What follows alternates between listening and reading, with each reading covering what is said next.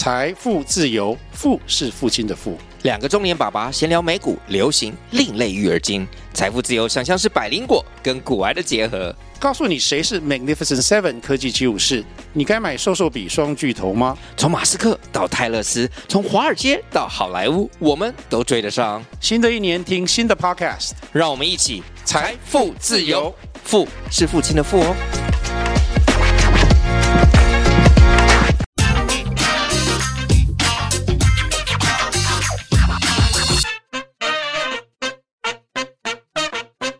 大家好，欢迎收听经济轻松聊，我是主持人黄静文。最近国发会发布了最新景气灯号，已经连续四个月出现了象征景气衰退的蓝灯，而且分数再减一分，到达十分，这是自二零零九年金融海啸以来的新低点，让不少投资人心慌慌。让我们邀请历经金融海啸、欧债危机等景气蓝灯危机的理财达人超马拔拉来替我们解析投资趋势。让小资族也能轻松跟上总经趋势，不止赚到股利，还有机会赚到合理的价差。嗨，各位大家好，好久没有跟各位聊这个经济指标的一些东西来讲的话，当已经到了所谓的蓝灯，当到了蓝灯来讲的话，各位要有的念头就是说，在这个时间点，就是属于那种经济状况相对比较不好的情况之下，但是很多人可能会误以为是说，哦。经济状况比较不好，那股市可能修正的幅度就会比较明显。那我是不是应该在这种时候做所谓的，不管是在存股啦，或者是说挑好的标的来讲，那可能就是超马芭乐跟各位提醒一下，就是当你看到蓝灯，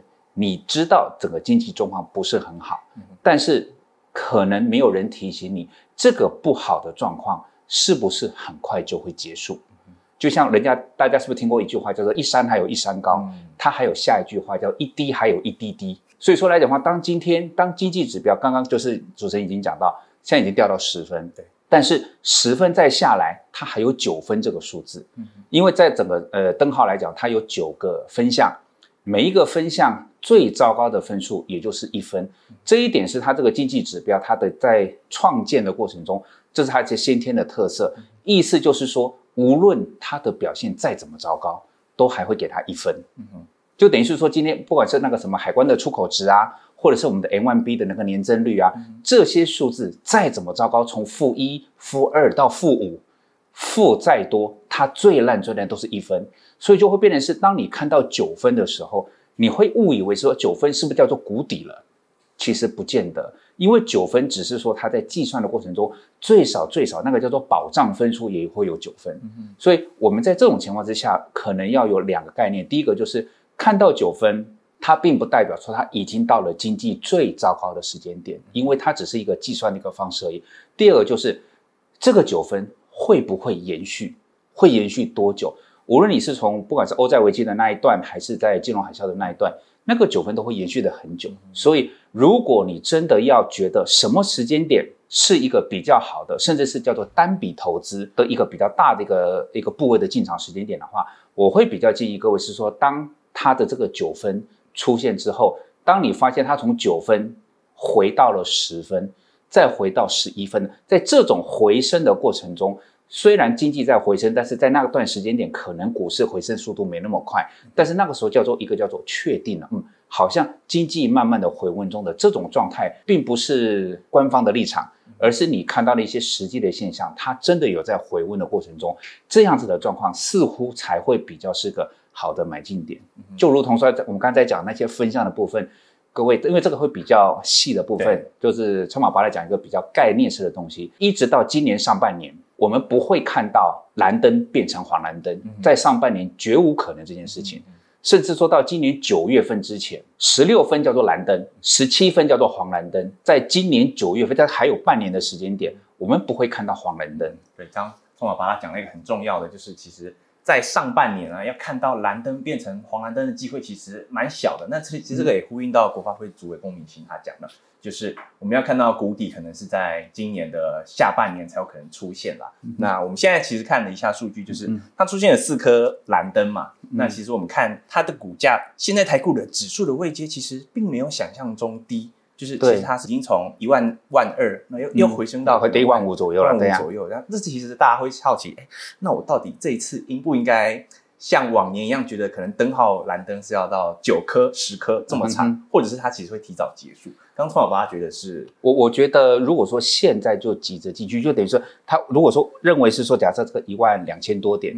已经是一个算是合理的底部来讲的话，我会觉得这样子的风险略高一点点的原因是很简单。刚刚其实我们已经起了一个头，如果是说在半年之内我们不会看到灯号会变，而在这半年之内来讲的话，其实当你去看那个分项来讲的话。它的整个的表现的状况其实是越来越糟糕。举一个简单的例子，里面有个叫做海关出口值，现在我们二月份刚刚出来是大概是九百三十七亿，下一个月我们是不是要公告灯号，又要去讨论这个数字？下个月来讲的话，就是我们现在才九百三十七，下一个月各位就是虽然我们没有那么专业，但是各位你用简单的一种想法，下一个月有没有可能从九百三十七立刻变成一千二？你觉得机会大不大？不大，因为来讲以那种的海它那个海关出口值来讲的话，它大概增加大概百分之二、百分之三就已经算很多了。但是从九百三十七，你要回升到一千二，就是等于是国发会的那种认为，要这叫回温，对不对？回温它需要反弹百分之二十八，以一个月一个月的增幅，大致上都是就算在增加，也顶多是增加百分之三左右来讲话。按照这种方式来讲话，到不要说今年九月份，甚至到今年一整年。我们大概都有可能会看到蓝灯这个数字，这是第一个。那第二个，在蓝灯这个数字来讲，是不是代表说股价不会反弹？哦，这倒未必，因为股价它是反映很多的面向。所以说，在经济状况不好的情况之下，但是在之前可能就是因为所谓的银行业的一个等于是那个升息嘛，对，然后西谷银行，然后 CSFB 的问题，把整个这个股价打下来的一个情况之下，然后现在就等于是有一点点像是跌升在反弹。但是跌升在反弹，然后等到这个反弹结束之后来讲的话，当整个的状况，比如说通膨还是没有解决，然后升息还在持持续的进行，然后这些状况都还在延续中的时候，它还是有可能会去做下一步的修正，就等于说你现在看到它是反弹上来，是，但是它还是有可能会再做下一次的修正，在下次修正过程中，它就告诉我们说，你现在再去接一万五去接，跟一万二去接，是不是就差了三千点？所以说我会觉得说，在蓝灯还在持续的过程中。即便你看到的时候，它并不是你看到的最低点，但是它反弹上来之后，只要蓝灯的状况还在持续，它再压回来的压力都会很大。所以说，你说现在可不可以买蓝灯？一定可以买，但是绝对不足以压房子、压车子，你只能慢慢买，一点一点买。遇到了一点，比如说，假设在蓝灯的情况之下，基金的净值或者是说股价。好的股价，好的基金，它一个净值跟股价有一个比较大的修正的时候，你可以买一买。那其实很，我们为什么这次会请到超马法来替我们解析这次的灯号？嗯、就是所以它不只是一个就景气灯号投资的一个算是。先驱了，那他其实也度过了，就是不管金融海啸，刚刚讲到欧债危机，那时候他都已经开始就是成为一个专职操盘的人这样子。嗯嗯、那所以我们要请他帮我们回顾一下，就是这个是在二零零八年，就是金融海啸的时候，嗯、其实当时就已经出现过连续九颗的蓝灯。那当然是，甚至如果再加上黄蓝灯的话，那其实已经超过十五个月了。那其实是一个景气比较不好，然后波动，对，台股波动在低点的时候，那就要请请那个聪老爸帮我们。回顾一下，当时您是怎么做操盘的？虽然说好汉不提当年勇，但是这件事情还真的很勇，这个可以值得聊一下。各位，我从这边，其实刚刚主持人已经提醒过各位一点点小细节，不知道各位有没有注意到？各位，在这个整个九颗红灯过程中，你们觉得要不要猜猜看，股市的最低点在哪里？要不要猜猜看在哪里？它是不是一直到二零零九年的五月份都还是在蓝灯？但是那个股市的低点，各位你看，它其实从在二零零八年的可能是大概七八月份，是不是就已经有所谓的蓝灯了？但是从二零零八年的大概七八月，一直到二零零九年的五月份，其实有很长一段时间都会出现蓝灯。在这段时间来讲的话，会不会是出现蓝灯就会有低点？不见得。它在低点在是它是在二零零八年的十月份，所以说就等于是说它是在中间的过程中，在从出现蓝灯。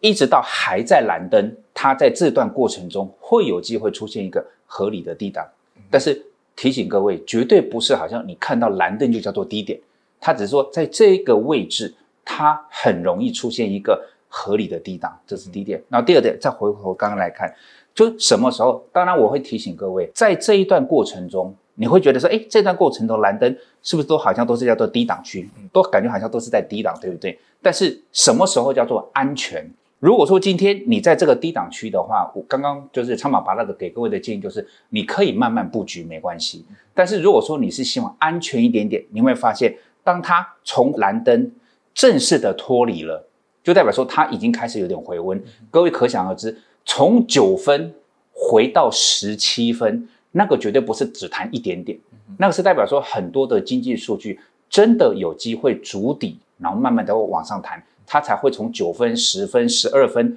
弹到超过十六分到十七分。所以说，当你到了二零零九年的大概是五六月份的时候，你这个时候看到的确不是最低点，不是最低点，最低点大概是破四千，这个时间点都已经五千点了。嗯，但是那个五千点是安全的五千点。嗯哼，前面那个四千点，你可以是说那个叫做逢低买进的好机会。但是如果说你希望它安全一点点的话，你也可以等到所谓的。蓝灯正式脱离之后，因为因为我们不假设蓝灯的过程中，大家可以很清楚的判断哪里叫做最低点，那就代表是说你逢低买，那当然没问题，逢低买你一定有机会去接触到所谓的很合理的低档的位置。但是如果说今天你是打算一把下去的那种的操作方式来讲，很多好的股票其实在一个相对的低档，它也是很值得一把下去。但是我们会希望说它能够在一个安全的低档，也许。在那段过程中，它的整个蓝灯脱离的时候，它的位置已经不再是最低点。但是记得，安全的投资才是截取超额报酬一个不变的基础啊。对，了解。那其实很重要，刚刚有提到，就是在我们不管是纯股族或者小资族，其嗯，在投在获取就是超额的报酬之前，可能都还是要注意一些风险的因子。这样是，所以刚刚其实他超马巴拉有提到很重要，就是我们要想要在获得超额报酬的时候要有。要有风险意识啊！那当初您在选择投资标的的时候，嗯、你那时候其实选择比较多的是不是基金啊？啊对，是基金。都是先帮我谈一下为什么这样？虽然我是从那个金控的自营部的操盘室出来，就对股票操作那是我们吃饭的家伙，嗯、但是对基金来讲的话，我们的一个概念就是说，台湾既然不能呃自外于世界，反正世界都是一个投资的环境，嗯、那我们也不会去假设说，当台湾的譬如说空头结束了。多头开始了，好像全世界只有台湾走多头，嗯，不可能，一定是大家都走多头，而且更何况我们应该是一个跟随者，也许是美国，也许是欧洲，嗯、他们已经有所谓的多头的反应，所以在一个基金的操作来讲的话，我可以立足台湾，放眼全世界，这是一个起步的一个初衷。嗯、再来就是说，在所谓的追求超额报酬的情况之下，因为台湾的股票是不是有所谓的涨跌幅限制？对，所以说在涨，在我们在在上涨的幅度过程中。你说在跌的时候你会觉得很安全，因为有一个幅度的一个保护，但是在涨的过程中，它就一定也会有点限制。但是在欧美股市，甚至包括韩国跟日本，他们的整个的基金啊，在行情在上涨的过程中来讲，他们的幅度常常表现是远比泰国还要好一点点。所以我会觉得基金投资本来就应该是一般不一定要懂全全世界的经济，但是这个在这种商品，我会觉得这是一个必要接触的东西。嗯，然后再来就是说。呃，即便我刚有提到一个概念嘛，譬如说像整个景气对策讯号，它在低档的时候来讲的话，我们也可以合理的相信，因为台湾是一比如走国际贸易进出口，所以说我们的经济状况不好，我们也可以相信说国际的经济状况也好不到哪里去，好不到哪里去的情况之下，那当这个状况不好，那是不是代表说其实他们也是处于一个叫做景气的一个叫做低迷区，甚至低档区？那如果说今天你是在做基金的定期定额来讲的话，你就随着这种方式来讲，就当就是我们的灯号在往下修正。当然，我们看的明明是台湾的灯号，但是在我们的台湾的灯号修正的当下来讲的话，如果各位你愿意做点功课的话，你把我们的灯号你拿去跟你想要看的那个国家，譬如说你想看巴西，你想看印度，你来跟他做做对比来讲，你会发现好像还蛮搭的，就好像哎，对我们的景气不好，其实当全世界也都景气也都在做某种程度的修正的时候。你可以用这种方式，就一并也去使用。就在定期定额的过程中，你就知道说，你就哦，现在正在进行的是微笑曲线的左半部。那你还在所谓的降低单位成本，还是在增加你的累积单位数？那等到之后再反弹的时候，台股的基金如果说它可以顺势反弹，那其他国家的就是它的活力比较强的，他们的反弹的幅度就会比台股还来得好。那像在这种时候，其实。最近的投资人比较流行的反而是 ETF 啊，是对。那 ETF 的话，它跟基金到底会有什么不一样？因为其实很多人反而对现在年轻人啊，或者是纯股族、小资族他们对 ETF 很熟，但对基金反而没什么概念。它的差异到底会是在哪里？这样因为我想，其实就 ETF 来讲的话，它我们从两个角度来讲，第一个叫做它的所谓的成本，因为基金来讲的话，呃，如果以股票型基金来讲，现在虽然大家都是打折打到骨折，但是基本上它的开始的就是呃公开说明书上面写都是三趴起跳，然后三趴之后才开始打折打折，你 VIP 就在打折，但是如果是 ETF，它虽然名字叫做基金，但是它既然是在股市里面出去做交易，所以说。它的成本因为相对低，而且是低很多。嗯、一个叫做百分之三，一个是叫做千分之一四二五，这两个这个差的那已经不是一倍两倍来讲，所以这是第一个 ETF 有这方面的优势，大家会觉得说哦，这个叫做还不错。嗯，然后第二个是它安全嘛。嗯，你说一档股票容易会变壁纸，但是当时一堆股票大家觉得没有问题，嗯、所以说大家会对于 ETF 来讲，它安全性是比较相信的。嗯、然后，但是你呢就会有人讲说，基金也是啊，嗯、我基金我也是买一堆个股啊。对。所以说来讲的话，如果你说就安全性而言，基金啊、呃，股票型基金的安全性跟 ETF 的安全性，我想是一样的。嗯哼。但是在费用上面来讲的话，之前大家都认为说 ETF 的费用是比较便宜，但是你各位好像已经忘记，现在基金业者、投信业者，甚至很多的线上的平台，它那个定期定额来讲，那个叫做终身免手续费。嗯哼。在终身免手续费的情况之下来讲的话，那它的费用。当然，它还有其他的费用，不过总的来讲，它的费用已经不像以前这么贵。然后，但是另外一个来讲，我可能会提醒各位，就是我偶尔会开玩笑说，你不能又要马儿好，你又要马儿不吃草，就等于是说，今天以 ETF 的概念来讲的话，有一些除了有些是叫主题型的 ETF，对，但是一般如果是说纯指数型的 ETF 来讲，它基本上就是贴着大盘走。那贴着大盘走来讲，就代表说。大盘涨跌多少，它就涨跌多少。所以说，它的投资的绩效跟报酬率，就在呃考量了风险之下，它只要一个稳定的报酬就可以了。但是，一般的股票型基金，他们追求那个叫主动式的操作，他希望追求的就是大盘如果涨了百分之五，我希望透过我的专业跟选股的方式。可可以让我的操作绩效可以达到百分之六、百分之八。所以说，如果是说在追求超额绩效的一个诉求的情况之下，股票型基金也还算安全。然后费用它现在因为打折打得很凶狠，所以说我会觉得在 ETF，如果你觉得它还不错，叫做安全，手续费低。而且来讲，它的就是贴着大盘走，你不用担心选股的一个问题来讲的话，其实这些特色现在在股票型基金它也都会存在，嗯、都都对，对都会都会存在的啦。但是我知道市场上现在认为说，即便有一档 ETF，他买了五十档个股，有某一档主动型的股票型基金，他也买了一模一样的五十档个股，大家还是会爱 ETF，大家还是会爱 ETF，看它的管理管理成本。对对对，但是事实上。呃，ETF 它的持有的个股跟一般的股票型基金持有的个股，它一定会略有不同。那 ETF 它所持有的个股基本上都是以权值股为主的，大致上都以权值股为主。那但是对于基金业者来讲，他为了创造更高的绩效，他必须在所谓的选股跟换股的过程中表现出他的专业能力，而且经由这样子的方式，我们更容易透过他的一些评估评估的方式。去找寻到哪一些的股票型基金，它是比较具有未来创造超额报酬的能力。嗯、那在未来，就等于说，当你比如说，无论是你是利用灯号，还是利用其他的方法，你在做操作的时候来讲哈，我们当然都是希望能够追逐更高的报酬率。嗯、所以说来讲，你说 ETF。可不可取？可取。但是当你希望追逐的是更高的超额报酬的时候，我会觉得不要太快把股票型基金给淘汰掉。尤其是当你淘汰掉股票型基金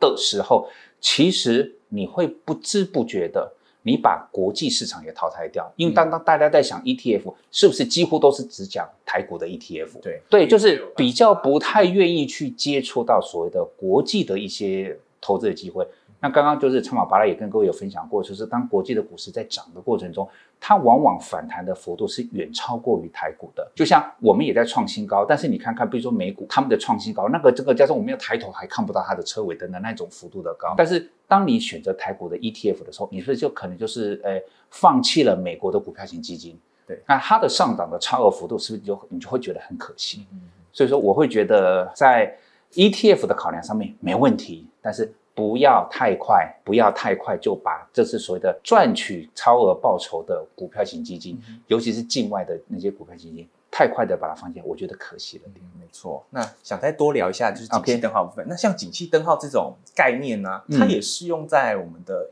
刚刚提到呃基金 ETF 操盘，其实都都是适用的，都超级适用哦，非常适用。就是我相信很多人在做投资的时候来讲的话，都应该有个念头，就是说，嗯、如果我不是在一个非常漂亮的、完美的低点，对我应该都是以类似像定期定额的概念去做这种动作。嗯、ETF 也是这么做，然后股票型基金也是这么做，那就等于是在你只要是讨论到定期定额，你一定就会知道微笑曲线这个东西。嗯，那你就会发现。微笑曲线，它是不是一天到晚就是它一阵子，它就会告诉你一个微笑曲线？所以说，你从零八年看一次也好，或是说从那个欧债危机看也好，包括现在的这一次，它现在就是你从这个角度来看的话，它正在进入微笑曲线的左半部。嗯，那你是不是对于对于你的 ETF 的投资，或者是对于你股票型基金的投资，现在是不是都等于是说正在进行所谓的逢低布局？对，然后降低成本。然后增加单位数这段过程中，所以说你用这个方式去做 ETF 跟股票型基金的定期定额来讲的话，其实是刚刚刚好的。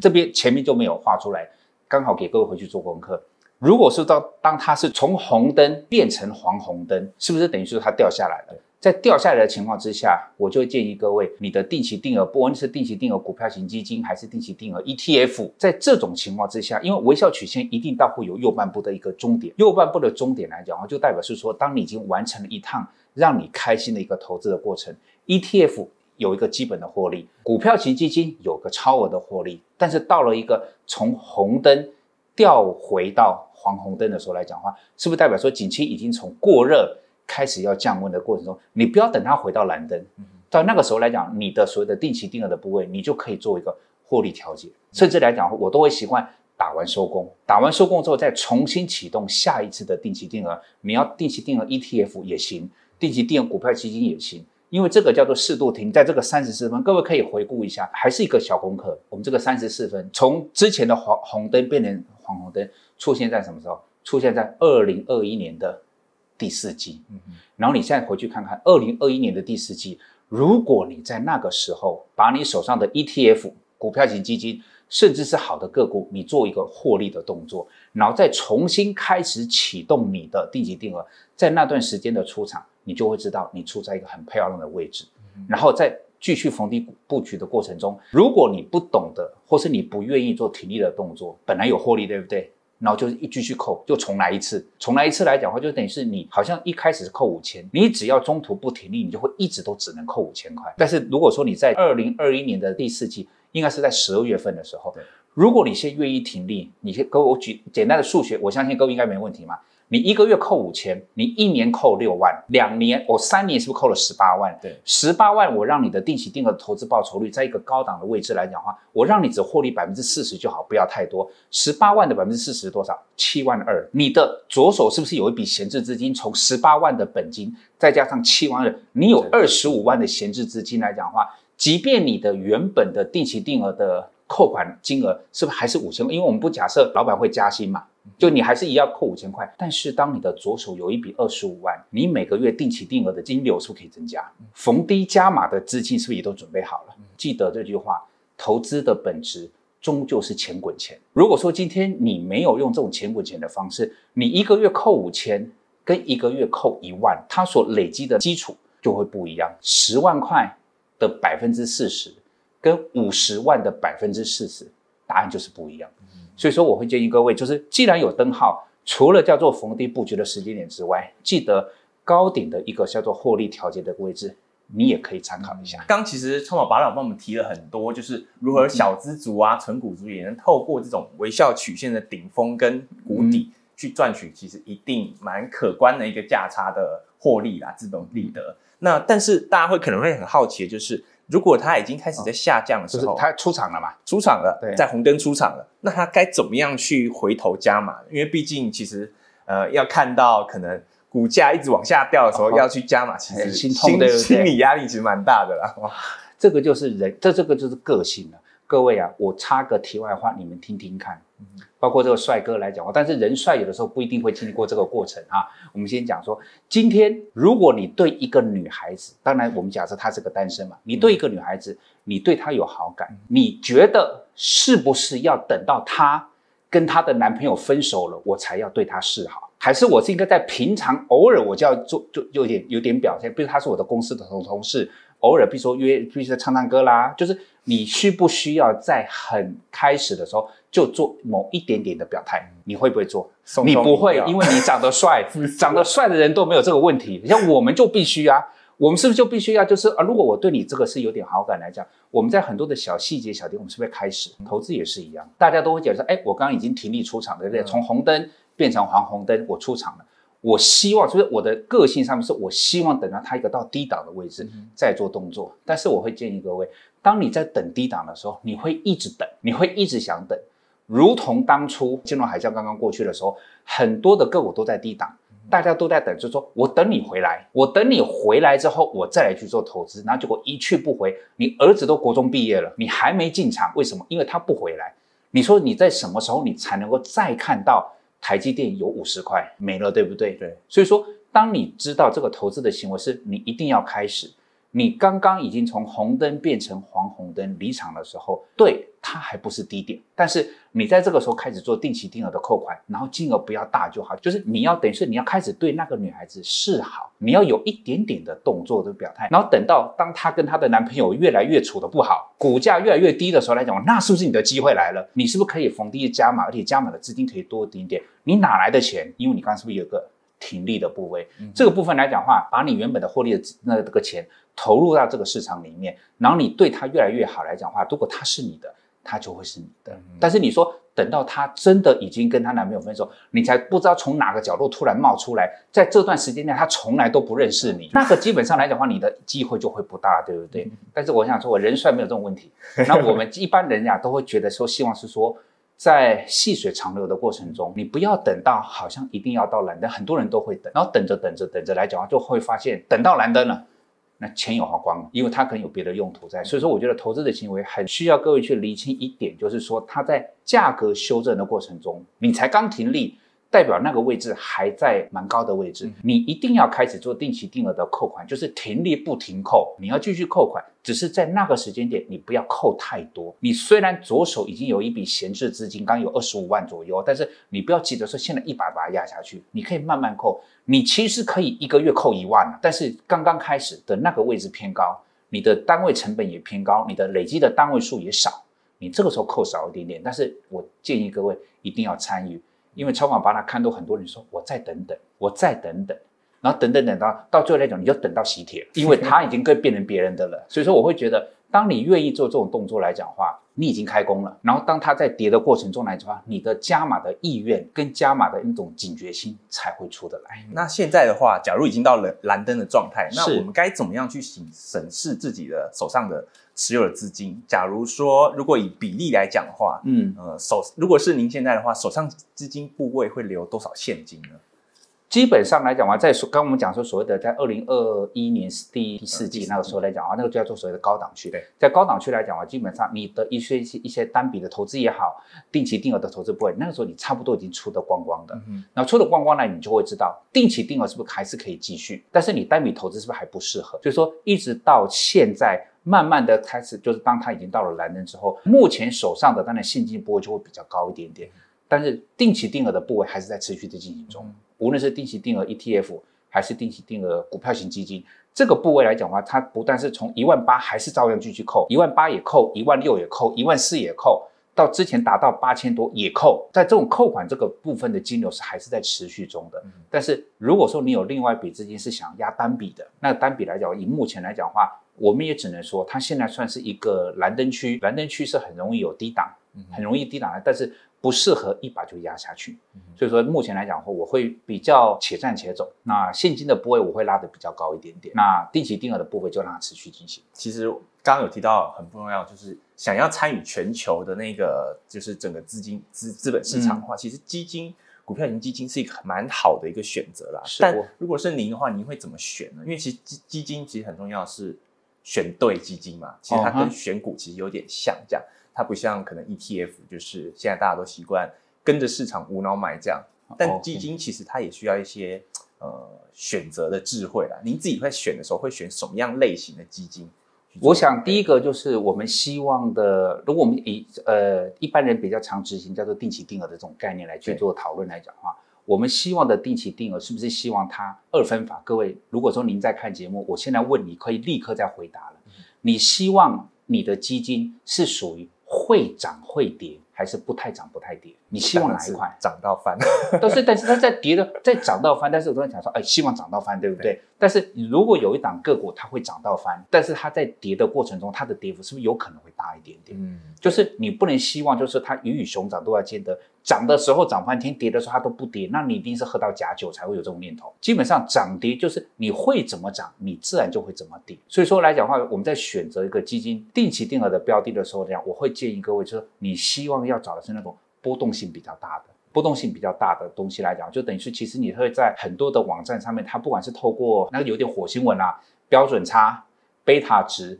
这些东西，都是去我们评估说它的波动性大不大。波动性大的基金。会是个定期定额比较好的一个参考标的，这是第一点。那第二个，你会选市场的话，那当然你看到美国的研究报告，你也会觉得美国好；你看到日本的，你看到印度的，你只要看到的是研究报告，基本上你看到哪一个国家的研究报告，都那个国家都已经特棒。那我会建议各位说，如果你不知道该怎么选择来讲的话，至少在我们可预见的短期，美国一定是全球之经济之牛耳。它这是不变的地位来讲的话，如果你真不知道该怎么选，你就投资美国的基金，或者是说美国的科技型的基金，美国的一些，比如说半导体型的基金，基本上它都在我们可预见的将来都是主 key。那其他的部分来讲的话，就除非你对它是有研究，不然会很容易像刚刚冲总巴拉所说的，你看到任何一个国家的研究报告，你都会看到对它的歌功颂德。你不会觉得它哪里不好，哪一你就你看十这十个国家，十个国国家都很好。但是当我判断不出来的时候，就像我常常常还跟人家开过玩笑，因为我以前的外号这帅哥知道，但是现在不能讲。对，我常会说巴西的首都是哪里？那你发现大家通通答不出来，说那你还敢投资巴西基金呢？你巴西首都是哪？你都讲不太出来了。大家不是说要对他有研究吗？对不对？都说什么要引就要做点功课，但是你这也不会，那也不会，所以说那你知道会美国吗？而且美国的经济的状况。至少还是还不错的地方，所以可以做做考虑。那至于中国的部分是大家最喜欢问的，他们会认为说中国在所谓的呃经济的不管是不管人口红利，对它是有。但是我对于中国的基金来讲，我当然还是会做操作。不过中国来讲，我会希望说，当它有某朝一日，当它的经济数据是可信任的。哦，那个我就会开始对他有兴趣了。要不然来讲的话，当现在你会常常会发现一些，比如说现实的状况跟他的一个经济的状况，嗯有点不太大，甚至有点脱钩，资讯不太透明啊。对，在这种情况之下，你对于有一些的判断，你会不就是你无法掌握具体而真实的数据跟资料，你在做判断的时候，你就会比较不容易做判断。所以说，我会觉得在不知道哪一个国家该投资的时候。你不妨就先从美国开始，嗯哼，从美国开始，然后它的一个所，然后再从美国的基金里面，你去挑选所谓的不管标准差比较大的、贝塔值比较大的这种叫做震荡起伏的程度比较大的，它在一个微笑曲线的创造的过程中，它可以让你的单位成本降得比较低，累积的单位数可以累积的比较多，未来上涨的空间期待的数值也会比较大一点点。好，谢谢超马巴拉替我们分析这么精彩的景气灯号投资跟。嗯基金的一个选择哈，不过我们还有一个很重要的问题，就是其实大家在往常啊，在做选股或者是做停损停利的时候，其实都是以自己手中的资金做百分比去做停利啦。可能我今天赚了两成，我就觉得、嗯、哦，我口袋够满了，我赶快获利出场这样。但您您自己认为呢？您这种景气循环法也适用这样的方式吗？而，我个人不会用这种方式，嗯、因为我会觉得说，如果说你今天打算以您自己设想的那种。百分比做停利的话，我会建议各位你先翻农民历。如果您翻了农民历之后，你的命盘有超过五两，就代表说你的真的是这是这个叫做你的运气很好嘛。那你设定一个叫做某种停利点，那应该是没问题。但是如果说以一般正常人来讲的话，各位刚刚我们才跟就是主持人有聊到，投资的过程中两件事情会让大家心里不舒服。嗯，第一个叫做亏损。哦，亏损一般人都一定是不舒服，但是另外一个会比刚刚的那个不舒服会更不舒服，就是你事后发现你的这一趟定期定额，如果你可以点点点点点的话，你原本的停利应该是获利百分之五十八，结果你百分之十五就走了。就代表是说，你原本可以赚到一台 March，结果只卖台，结果后来只领到一台 Gogoro 你就走了，哇！你会气死，我那个真的那个不是恨一天，你会恨一整年。所以我会觉得你要设定一个固定的停利点未尝不可。但是既然你已经知道灯号，就等于是说，当灯号各位一定要回去点看一下，二零二一年十二月份它的红灯掉到黄红灯的那一刻，你在那个时间点去走来讲，你会发现，你以台股的指数来讲，你走在什么位置？你要不要猜猜看？刚好走在一万八千点，那你就会知道你的定期定额的报酬率在那个时间点做获利出场的动作，你当时是不是创造出远超过你原本设定的那个固定的比例值？也许是百分之十五，也许是两成，但在那个时间点，你有可能已经到三成、五成，甚至是更多，因为一万八高点，你所创造的超额获利。那不就是我们追逐的点嘛？所以说，我会建议各位，你在做停利的部分来讲的话，第一个停利一定很重要，它可以让你的左手多一笔闲置资金，让你在做下一次定期定额扣款的时候来讲，你的扣款的金额可以增加，你才可以创造是更大总数的一个超额报酬，这是第一点。然后第二点，既然要做停利来讲的话，我不太建议各位设定一个叫做十趴、十五趴、二十趴就做停利，而是该停利的时候。你再来停利，嗯，而该停利的位置就代表说，哎，当灯号已经上去上到了红灯，上到红灯你还不用急着停利，而是当它从红灯掉下来了，变成黄红灯，叫做真的太热的时候来讲，你在那个时候的停利，你的单笔的投资也会也要走，你的定期定额在那个时间点你所创造的超额报酬的投资报酬率，一定远比你设定的那种百分比。我相信没有人在设定定期定额，会有人敢说设定说我的定期定额的投资报酬率到达百分之八十，我再出场，没有人敢这么设。大部分都是十趴、十五趴、二十趴就想走。但是当你用这种方法来讲，你会发现你可以停立在最恰当的位置，你可以让你左手的闲置资金创造出。远超过你想象这个部位，你之后的定期定额，你的每一个月的扣款额度也会在不加薪、不中乐透，甚至不含年奖的情况之下，你可以从扣五千变成扣八千、扣一万二，都是用这种方式可以创造出来的。那这适合所有人吗？那对个性呃可能比较中庸的人，因为现在很多人都在追求，就是他要十年。稳稳贴着十年线跑，这样。我觉得还是那句话，就像说，今就像比如说你贴着十年线跑，但这个就跟这个就略有不同，对不对？对对对。如果你贴着十年线来讲的话，那当股价它回到十年线，我们都叫做没事，对不对？那是不是代表说它贴着十年线，只要十年线它不弯下来，它是不是就一直持股续报？对。但是各位有没有想过，那十年线弯下来的时候，你会走还是不走？你会不会会不会走？通常不会走了，因为等到十年 十年线弯下来的时候，是不是代表说股价一定要有做一个很大的修正，才足以把这个十年线把它整个给扭扭过来？但是你在前面，如果你都不选择不走，等到十年线弯下来的时候，你再比如说破了十年线，当破了十年线，你也会觉得啊，十年线算是一个支撑的力道嘛？对啊，你破了，我还是可以推得上去，那你就绝对不会走。破十年线你也不走。弯下来你也不走，你大概就永远都不会走。所以说，我会觉得是说，在即便是一个叫做稳定的长期投资，在一个可以获利出场的情况之下，我还是会建议各位看得到的钱哦，看得到的获利，对超马班来讲都是假的，放进口袋才叫真的。所以说来讲的话，即便我是十年线，跟这个是另外一个议题。你十年线往上走，你回撤到十年线，如果你相信它是支撑得住，你做逢低进场的部位哦，未尝不可。但是。到你到了上面的时候，譬如说它的乖离率过大的情况之下，你还不走，那个就叫做万万不可了。我会建议各位，该走的时候还是要走，把看得到的获利放进口袋，成为小滚滚的钞票。今天很谢谢超码巴拉替我们解析了这么多关于景气灯号的知识，还有投资妙招。经济日报除了 Podcast 频道，还推出了经济日报网 VIP 订阅，不只有理财知识，还有非常多深度产业解析和国际要闻。如果有兴趣的朋友，可以去我们官网看看文章。喜欢我们的节目，记得给我们五颗星的评价。对本集有什么问题，欢迎在底下留言。非常感谢超马巴啦抽空和我们聊聊，谢谢谢谢各位，谢谢，拜拜拜拜。